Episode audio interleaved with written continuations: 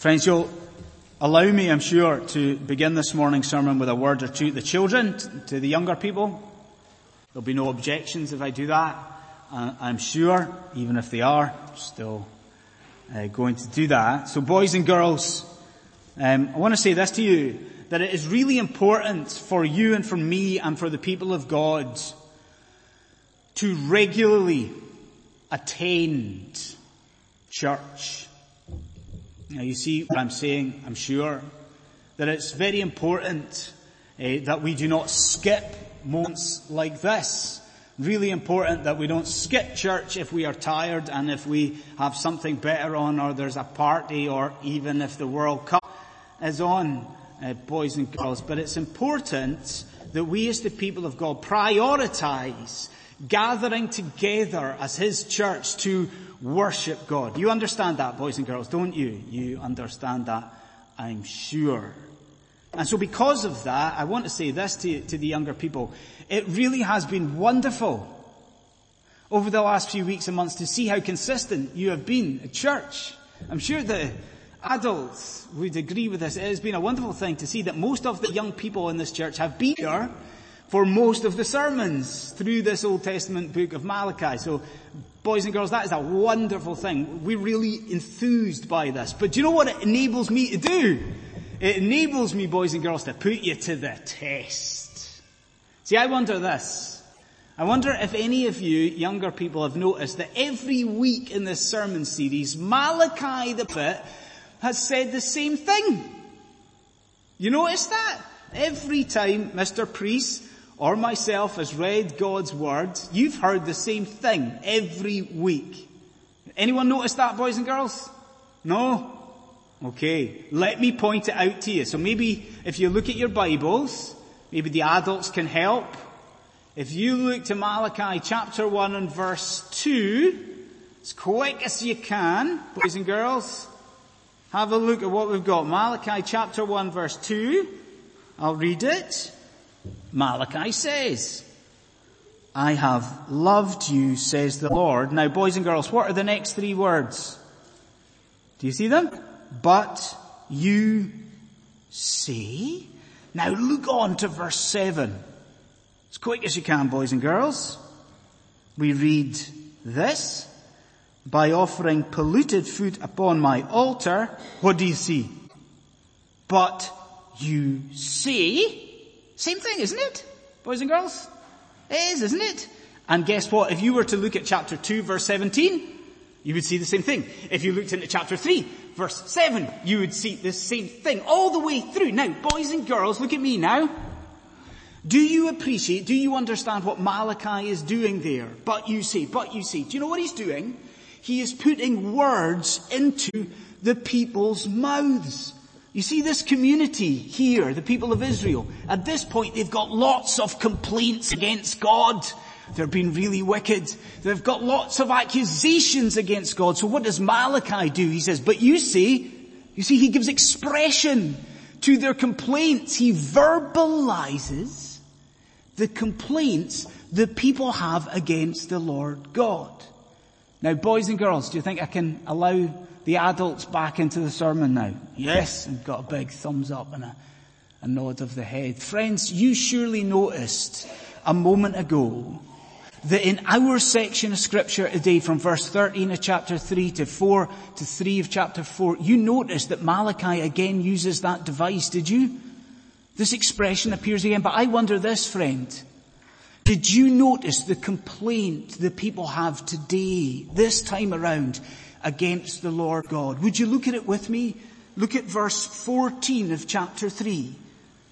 And as you look at it, listen to me. Everything in the section is said in response to this complaint. We have to get this complaint right. Do you see it? Malachi says, you have said, and then listen. It is vain to serve God. I mean, aren't you struck by that? Friends, who's, who's saying that? This is the people of Israel, isn't it?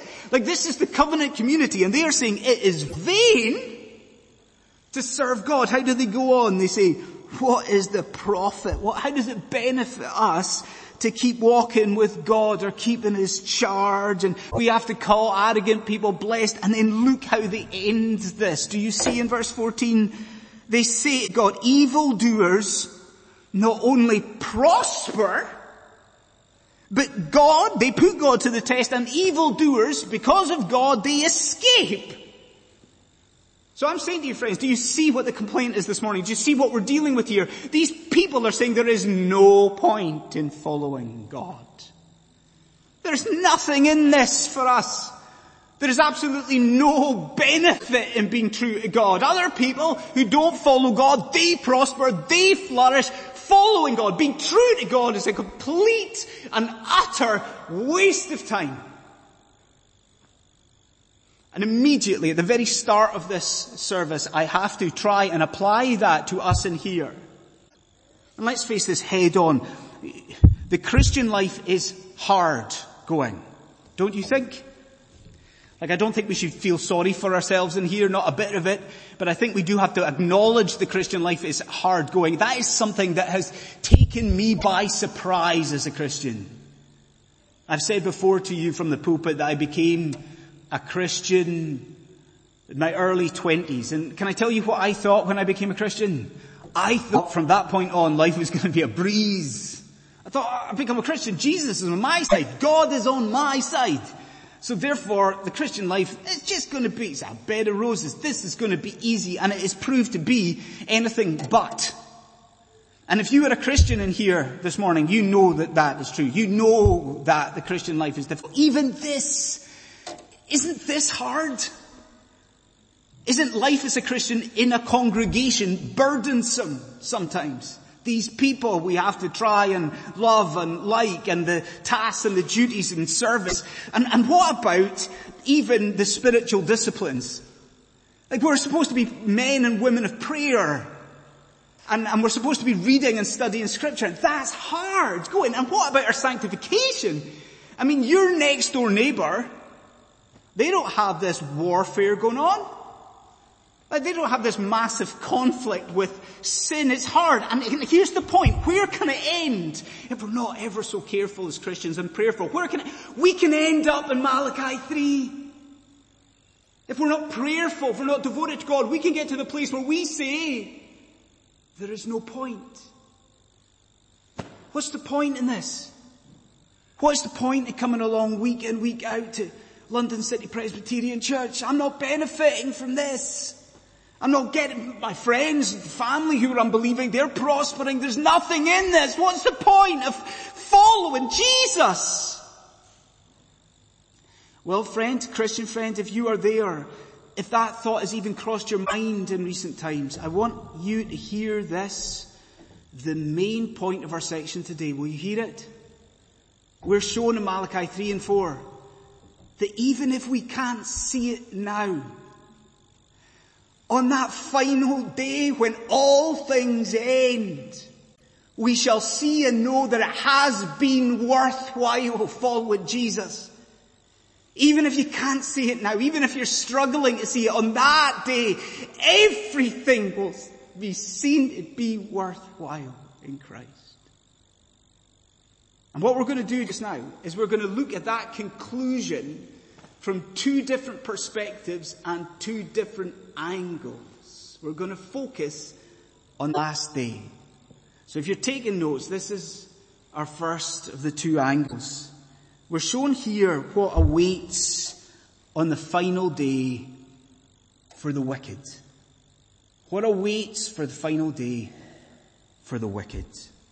Okay friends, you ready to get our teeth into this text of Holy Scripture. If you would look with me to verse 18. Have a look, even the boys and girls, if we all do this, let's look at verse 18. Now, you notice, if you just glance through the verse with me, verse 18, you notice that God there speaks of a distinction. Do you see that? A distinction that's going to take place in this great day. All the way through this section, you notice he speaks of this great day that's coming. And he speaks of a distinction if, if you read carefully, you see it's a distinction between, on this great day, a distinction between the righteous and the wicked. Now, what is the first thing that we want to know, do you think?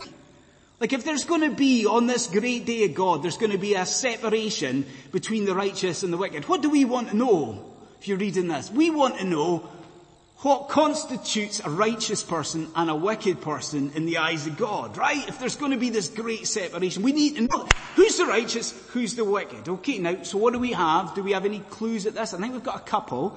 If you read on in verse 18, through the parallelism there, you see that the righteous are those who serve God, in verse 18, and the wicked are those who do not serve God. So what's the first hint that we've got from scripture?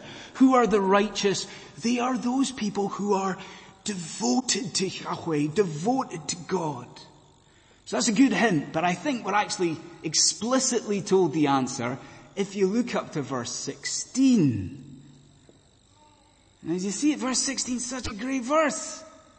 It's an amazing verse really because you're told there of a special group that exists within Israel, this kind of inner group in the covenant community. And it's clearly a group that God regards as being righteous, this righteous inner group. Now my question to you is this.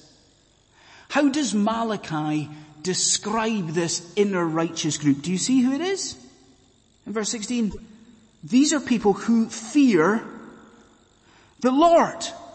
And if you're following me at this point, you can see that that answers the question because we all in here know what it means to fear the Lord when you hear that in the Old Testament. What does it mean to fear the Lord? It means to trust in God, doesn't it? It means to personally follow God. So what is the answer to the question, who are the righteous in the eyes of God? It is people who believe. Isn't that the answer to the question? Who are the righteous in the eyes of God? Believers are righteous in the, think of Abraham. What do we know of Abraham? He believed God and it was credited to him as righteousness. The, you, you with me? The righteous are those who believe. And God is saying here that for those who don't, on the last day, they will be separated. God is saying that the wicked on this last day, that the unbelieving on this great day, God is saying they will be set to the side, they will be put to the side, they will be put away, and they will be cast off. Are you with me? We see that the wicked are separated. That's the first thing about the wicked. There's something else. Because we are also told here that on this great day, the wicked will be punished. I don't know if you've ever been a part of the world that experiences forest fires before. Given the sort of multicultural element of our congregation, it might actually be that you are from a part of the world that sometimes gets forest fires. Are you? I'm from Scotland. So, there's more chance of a forest flooding than there is of a forest fire in Scotland. So it seems to be a little bit distant in my mind, or it was, until reasonably recently when we as a family went to the south of France on a holiday. And at that time, the south of France was experiencing a drought. And as a Scottish bloke, I'd never seen anything like this drought before. Like, eh, like you, you know it probably. Everything scorched. Everything just dusty and barren. And there was that sort of sensation when you're going to walk and you step on leaves. And what happens? The leaves just crack. You know, don't they? And they're dried out in parts. There's been just sun, baking heat and the leaves just crack and it gives off dust. Amazing thing. Do you know the picture? You've, you've been there before. That there is the sort of idea that you have to have when you move into chapter 4 of Malachi. Because look at how Malachi describes unbelievers in verse 1. Do you see it with me please? He calls them stubble. The wicked are like stubble and it's the idea of just dried dusty chaff vegetation. Now move on. What does God promise to do though? Look at this in verse 1. He says that this great day that he's speaking of is going to arrive as a fire and it's going to ignite, it's going to set ablaze the wicked, the unbelieving, as though they were these leaves, these dried out bits of chaff. The, do you see the message from God to his people here? Friend, do you see it? Do you hear it? I mean, Israel is speaking of these arrogant people that never seem to get what's due to them, aren't they? That's the complaint. These people, these arrogant unbelievers, they never get their comeuppance. And what's God saying there? He's saying, no, you don't understand. You don't understand. You think they're going to escape. There's a day coming when the fires will be ignited. There's a day when my wrath at sinners will be seen. And I, I'm, I'm standing here wondering this, what you think of that. I mean, have, have we just become numb to this idea of a, of a coming divine punishment and sin? I mean, is this, it just doesn't move you. You're tired. Last, yesterday was difficult. Last night was, there wasn't much sleep and, and okay, you've heard it before. But don't you see? There's punishment coming for those who are outside Christ, for, for unbelievers. Punishment coming. Does it not move us? If not, maybe this will. Because I want to press on you a nuance of this punishment that God underlines here. I really do.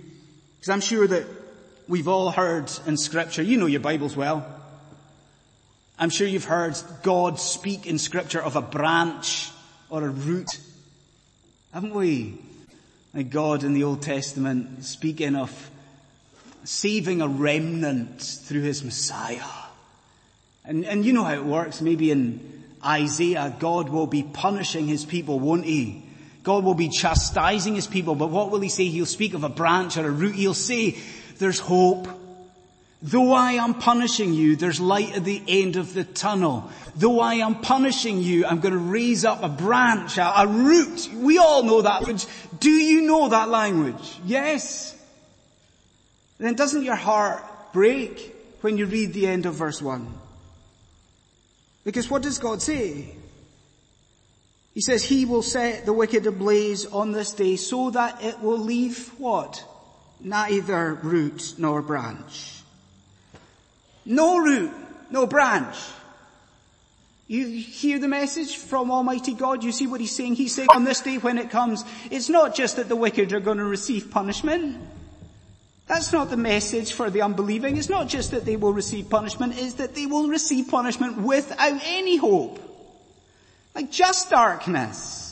There is no light at the end of the tunnel, no root, no branch. There is no escape possible at all on that day. Now, I know this is heavy, but I want to uh, look to you for agreement. Do we all in here understand what our horizon is this morning? Do you understand what day we're considering just now? You understand, don't you, that we are thinking of here the coming of the Lord Jesus Christ. We're thinking here of the return of the Messiah. Yes? But what does this mean for you and for me just now? How do we relate to this? What's the application of these verses here? Well, first of all, let me ask a question to the Christian in here. Friend, I ask you if you're a believer, was the start of this morning's sermon relevant and pertinent to your own life. Like when I was talking about getting to a point where you're saying there is no benefit in church and in Christ to me. When I was talking about the thought going through your mind of giving up on your faith and giving up on the Lord Jesus Christ. Is that where you are this morning, Christian friend? Honestly? If it is, do you see what God is showing you in Malachi 3 and 4? God today showing you the greatest blessing and benefit of your faith and your salvation. Do you see that? Like, do you see what God is doing? He's saying to you today, there is a day coming. And he's saying to you, it's going to be an awful day in a sense. And it's going to be a day of fire and fury and a day of judgment and a day of condemnation. And yet, what will happen to you in that day? because of what Christ Jesus has done, because of what he has achieved on the cross. What happens to you on that day? Will you listen to the words? You will be spared. Do we ever linger at that? that we on that great day of fury and final wrath, we will be saved. And so I'm saying to you, Christian, surely that moves your heart, doesn't it? Surely it thrills you a little bit. There's refuge. You have refuge already under the wings of God, doesn't it? Doesn't it push us on? Isn't it incentive to persevere in the Christian walk? But if I have to speak to the Christian, do I not also have to speak to the person who is not a believer? The person who is outside of Christ and who has not professed faith in Him today?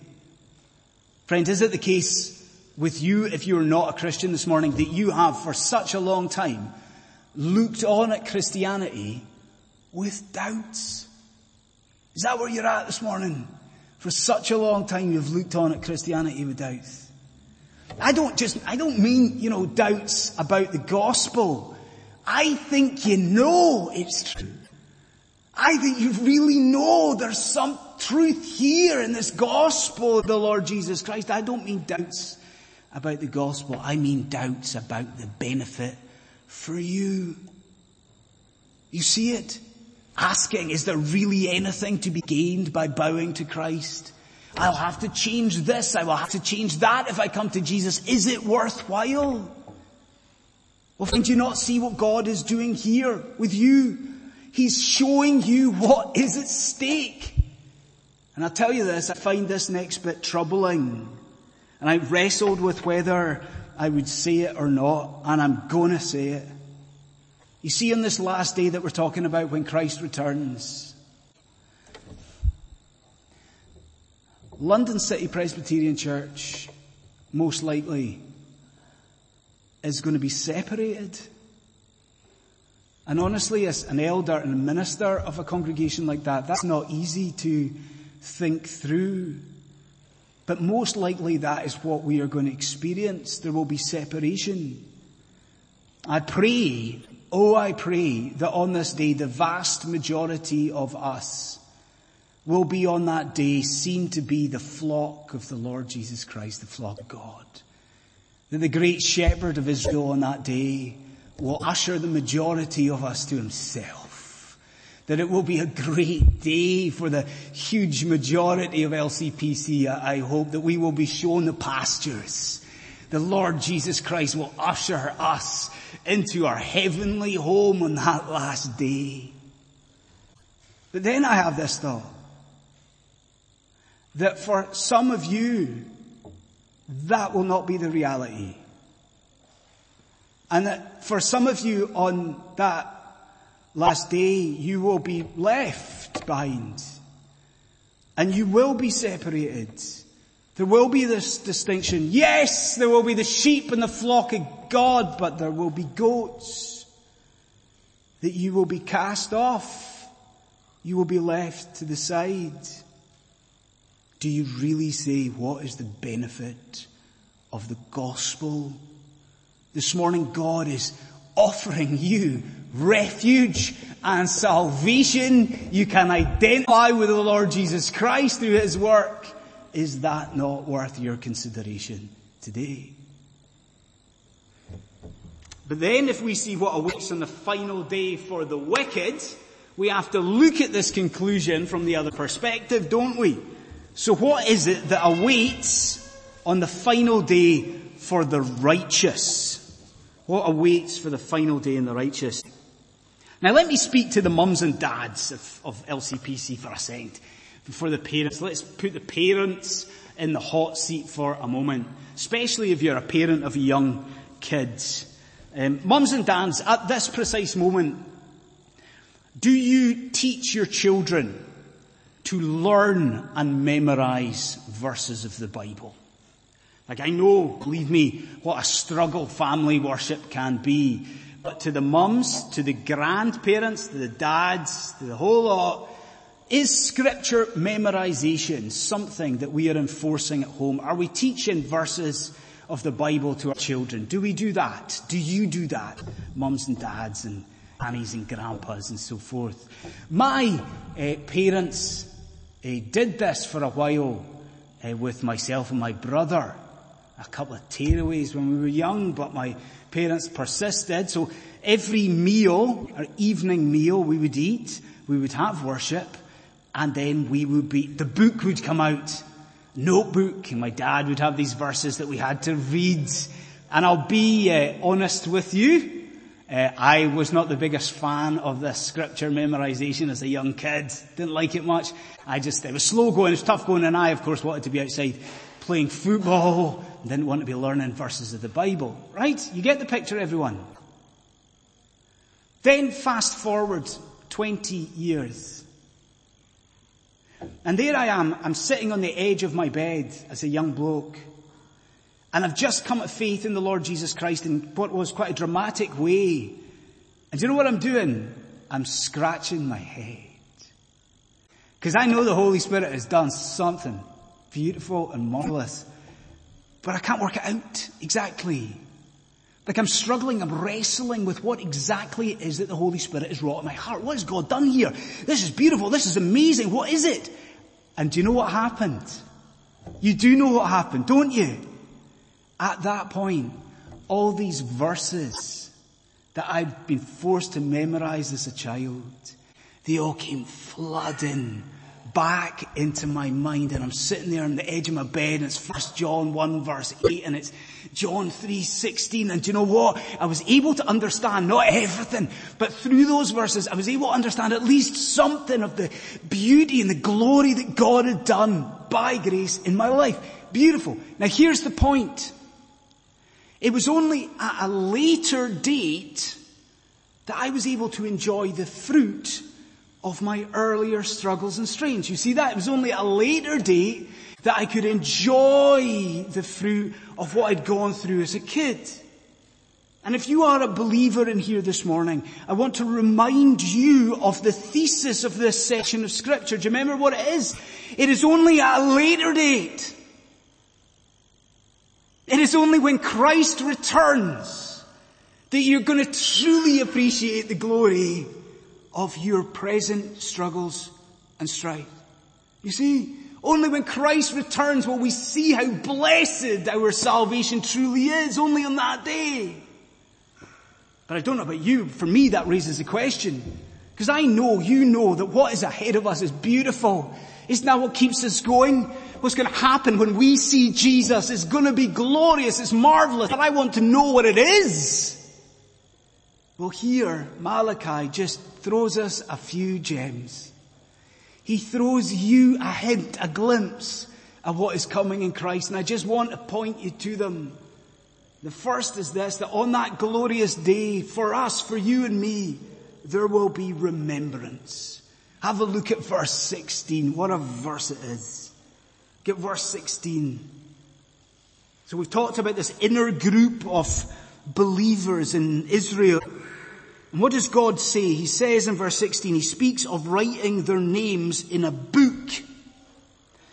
Now, if you're a Christian and if you've been at a church for many years, you are familiar with that idea, aren't you, in the Bible of names being written and recorded in a book? Everyone, we know that idea, but here's the difference where Old Testament kings would record people's name in a book if they had done something nice for them. You know, the kings would record a name if somebody's done some merciful act towards the king. You answer me, who does God record? Do you see? He records those who fear him. God records. Those who esteem his name. And isn't that precious for you if you are a Christian this morning? Because what does it mean? It means that you, in your death on this last day, you will be remembered, Christian friends. That if on this last day, as you are analyzed by God and you are found to have trusted the Lord Jesus Christ in this life, do you know that your name is going to be read aloud before all of the earth? What is it that John says in Revelation? What does John see? He sees a great white throne and he sees he who is seated upon the throne. What else does John see? He sees the dead. He sees the dead great and small, says John. And they all stand before him who is seated on this great white throne. And what happens? the books are opened. The names are read aloud from the Lamb's book of life. Isn't that marvelous? Julian's name on the last day read aloud for all the earth to hear. And Adrian's name and Brad's name and Gabriel's name and my name and your name. If you were in Christ Jesus on that last day by the Lord Jesus Christ, your name read aloud for all to hear. You will be, Christian friend, remembered.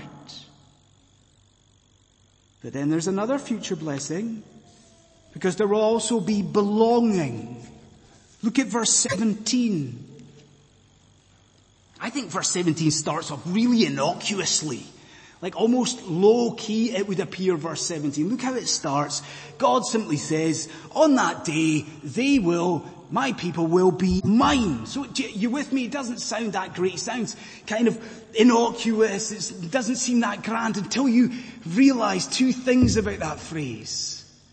The first is this, that in the Hebrew text, the word mine is emphatic. Isn't that glorious?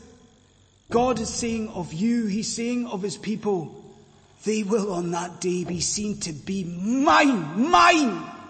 They shall be, that we will belong to Him. And then the second thing you have to realize about that, that phrase there is how God reinforces it with a metaphor. Look at it. God quotes Exodus 19 and he says that we will be his treasured possession. He uses a idea from ancient warfare. I think even the boys and girls could explain this. They know this. Do you boys and girls? That in ancient wars, the victor, the victorious army would get all the riches wouldn't they? That's right. So the victorious nation, the victorious people would take all of the treasure and all of the riches. But here's the thing.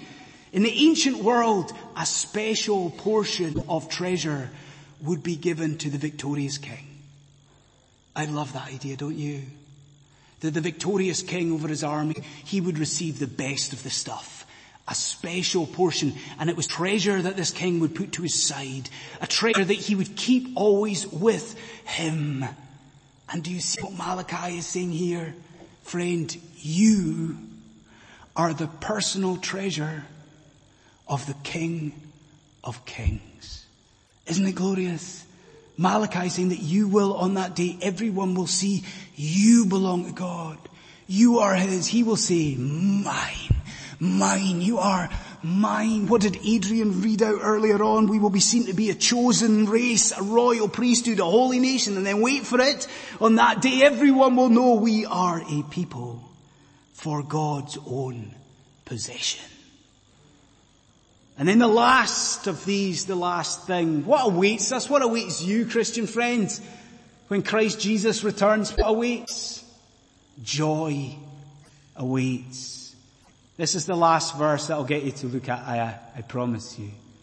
But look into chapter 4 and verse 2. It's a very confusing verse. But God speaks of a sun, S-U-N, of righteousness that will rise on this great day. And you can take it from me, I'm sure, and you believe me when I say a lot of ink has been spilt trying to work out what is this S-U-N, the Sun of Righteousness that appears on this great day. I, I, I think we can get the gist of what, what Malachi is talking about. On this great day, we know the day, the eschatological moment Christ returns. Who appears? Christ Jesus appears. Such is His glory that it will shine like the rays of the sun and did you notice the benefit for you and me here? God says the sun, the S-U-N, will come with healing in its wings. And I tell you this, that has made all the difference to my life this week. Because you see what it means? When Christ returns, all of this hurt that we experience and all the pain that we experience, it goes. See the anguish in your life with illness, and the anguish with the family problems that you have and all these relationships that are breaking down.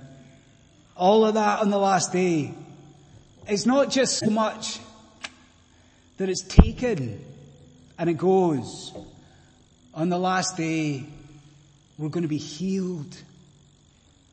We're going to be mended by the grace of God on that last day. And we're going to jump for joy. And I don't mean so much that that's just a, an expression. Did you see the scripture that God actually says, no, we're going to leap. I don't know how you feel like leaping today. But we're going to leap like calves in a stall, says God. Are you really a Christian in here who is saying today, what is the point in following Jesus? Really saying what's the point in serving the Lord Jesus Christ through a congregation of His church, the body of Christ? Are you really in that place? Don't you see a day is coming that is beautiful, it is glorious, it is majestic, a day where you're going to see and praise the Son of God.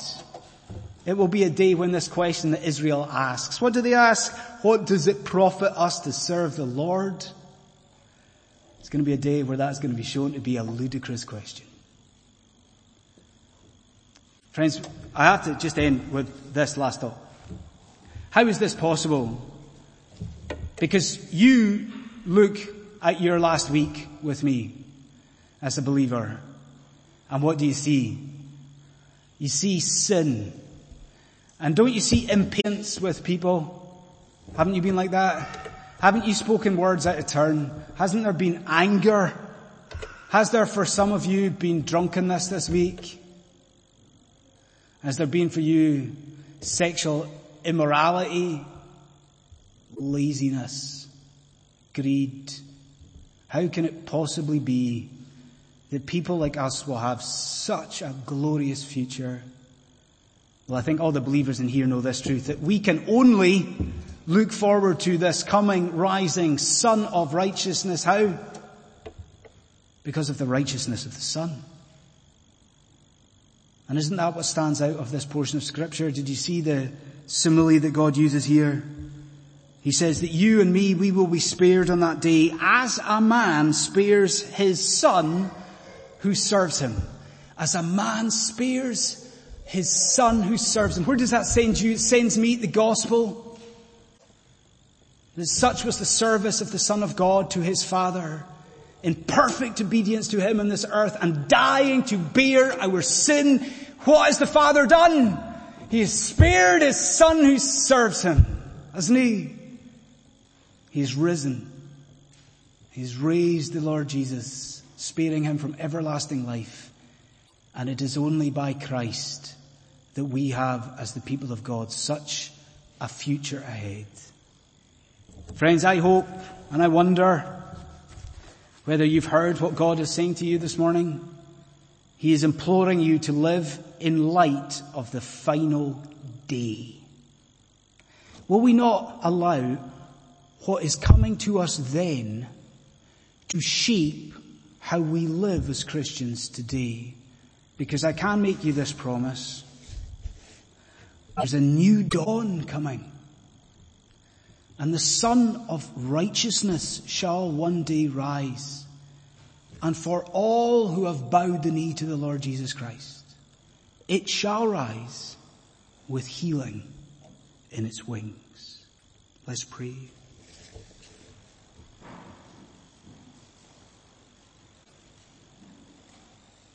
Gracious Father, we thank you so much for the great eschatological day of the Lord. Lord, we do pray and ask that as scripture confronts us with the the reality of judgment and condemnation for those outside of Christ. Lord, that you would soften our hearts. Lord, we do pray that you would give us a greater concern for those who haven't heard the gospel and for those who haven't responded to the good news. But we also can but praise you and thank you for what it is that you have done are doing and will do in our salvation. Lord, we thank you even for this great assurance that we have in verse 16 of this chapter that you heard those who feared you and you responded to them. So for us in here who fear you and trust you, we ask that you would hear us as we pray that today might be a day of salvation for some at London City Presbyterian Church. We pray, Lord God, that you would impute righteousness, that you would clothe some in the purity, Lord Jesus Christ. And we pray in his name. Amen.